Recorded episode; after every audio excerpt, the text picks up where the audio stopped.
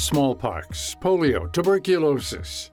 These widespread diseases have led to the deaths of millions of humans. For many decades, people feared these diagnoses, knowing that it would mean either death or a drastically reduced quality of life. Fast forward to today, and in most countries, all three have been largely eradicated thanks to vaccines and public health measures. While there are countless success stories, there are also several diseases like cancer, Parkinson's, and Alzheimer's that continue to kill millions of people each year. And these illnesses aren't new by any means. Go back a hundred years, and records show that almost 72,000 Americans died from cancer in 1920. It's important to point out that this number is likely much lower than the actual death count, since cancer, like many other diseases, was poorly recognized until decades later.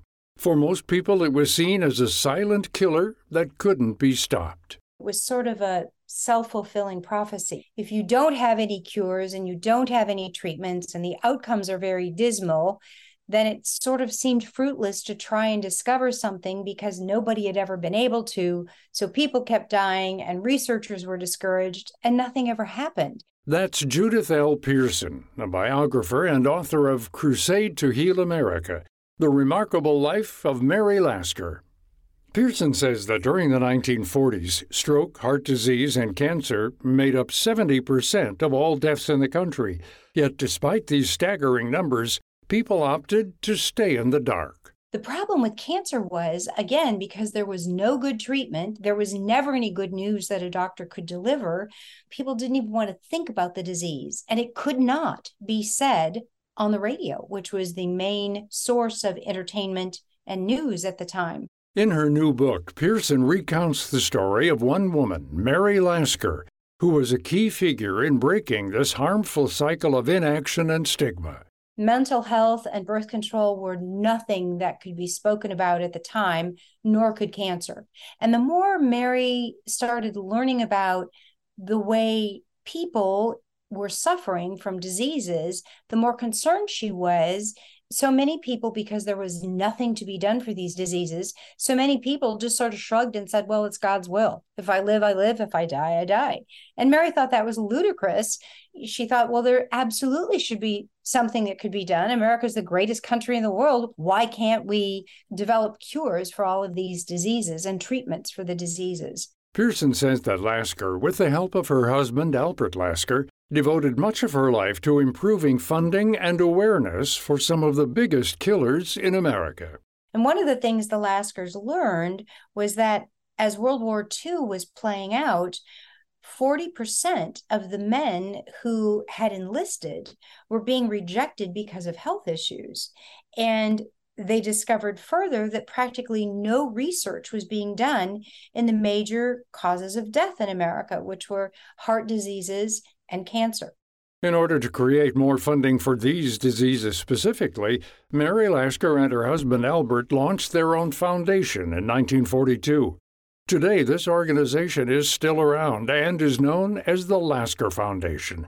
Each year, it helps scientists at the top of their field fund their research with $250,000 awards. And they are so impressive that they're called the American Nobel Prizes, the American Nobels, because 95 of the Lasker awardees thus far have gone on to become Nobel laureates. Today, there are countless researchers and organizations working to find cures and understand diseases, but go back to the mid 1900s, and public health entities weren't paving the way in research, but instead were handing out pamphlets and making poster boards with basic information about the disease. Actually, it was Mary and her friend who went to visit the American Society for the Control of Cancer.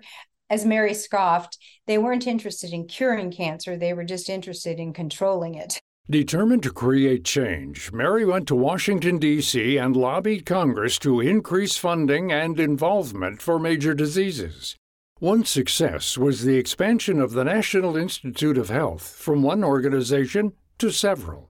She said, This is ridiculous. We need a cancer institute. We need a heart institute. We need a mental health institute. And so, slowly but surely, over the decades, Congress started appropriating funds to create these institutes to really dig into research on these major diseases. Mary Lasker had many accomplishments as a health activist and philanthropist throughout her life, but Pearson believes that out of all her endeavors, Lasker's biggest achievement is the National Cancer Act of 1971. On December 23rd, 1971, everybody won. Richard Nixon signed the National Cancer Act. It awarded 1.6 billion with a B, that's 11.7 billion today, dollars to be spent over the next 5 years to conquer cancer. Mary succeeded in her quest to amply fund the National Cancer Institute, which was revamped to cut down on the bureaucracy and remained in the National Institutes of Health. And the cancer survivors have certainly reaped the rewards as well because of the accelerated research over the last 50 plus years.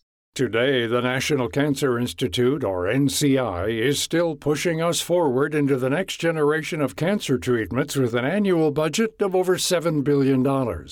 Countless lives have been saved by the research conducted at the NCI, work that might have never happened if it weren't for one Mary Lasker. To find out more about this topic and our guest, Judith L. Pearson, head to viewpointsradio.org. Pearson's book, Crusade to Heal America The Remarkable Life of Mary Lasker, is available for pre orders now and releases on September 19th. For more behind the scenes, search Viewpoints Radio on Twitter, Instagram, and Facebook. This segment was written by our executive producer, Amira Zaveri. Our studio manager is Jason Dickey. I'm Gary Price. This segment is brought to you by Capital One. You don't need special gadgets to be a hero. With unlimited 1.5% cash back on every purchase everywhere, the Capital One Quicksilver card makes you the hero of every purchase. What's in your wallet? Terms apply. See CapitalOne.com for details.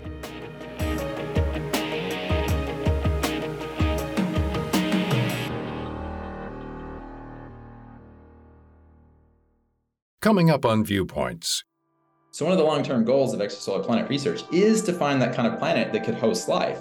How high res telescopes are leading the way in this search. Then, if you don't know how to play soccer and you don't appreciate the intricacies of the game, then you're bored watching people pass the ball around in the field and apparently nothing happening.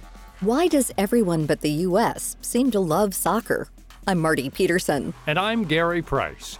These stories in depth on your public affairs magazine, Viewpoints.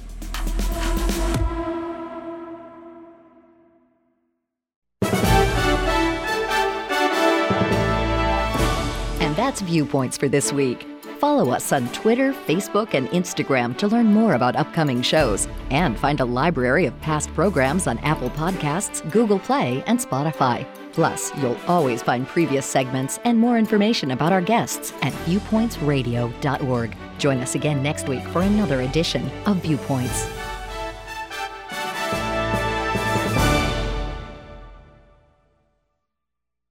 Mother's Day is almost here, and you can get her the most beautiful time tested gift around a watch she can wear every day for movement. Whether mom's into classic dress watches, rare and refined ceramics, or tried and true bestsellers, Movement has something she'll love. And right now, you can save big on the best Mother's Day gift ever with up to 50% off site wide during Movement's Mother's Day sale at MVMT.com. Again, that's up to 50% off at MVMT.com.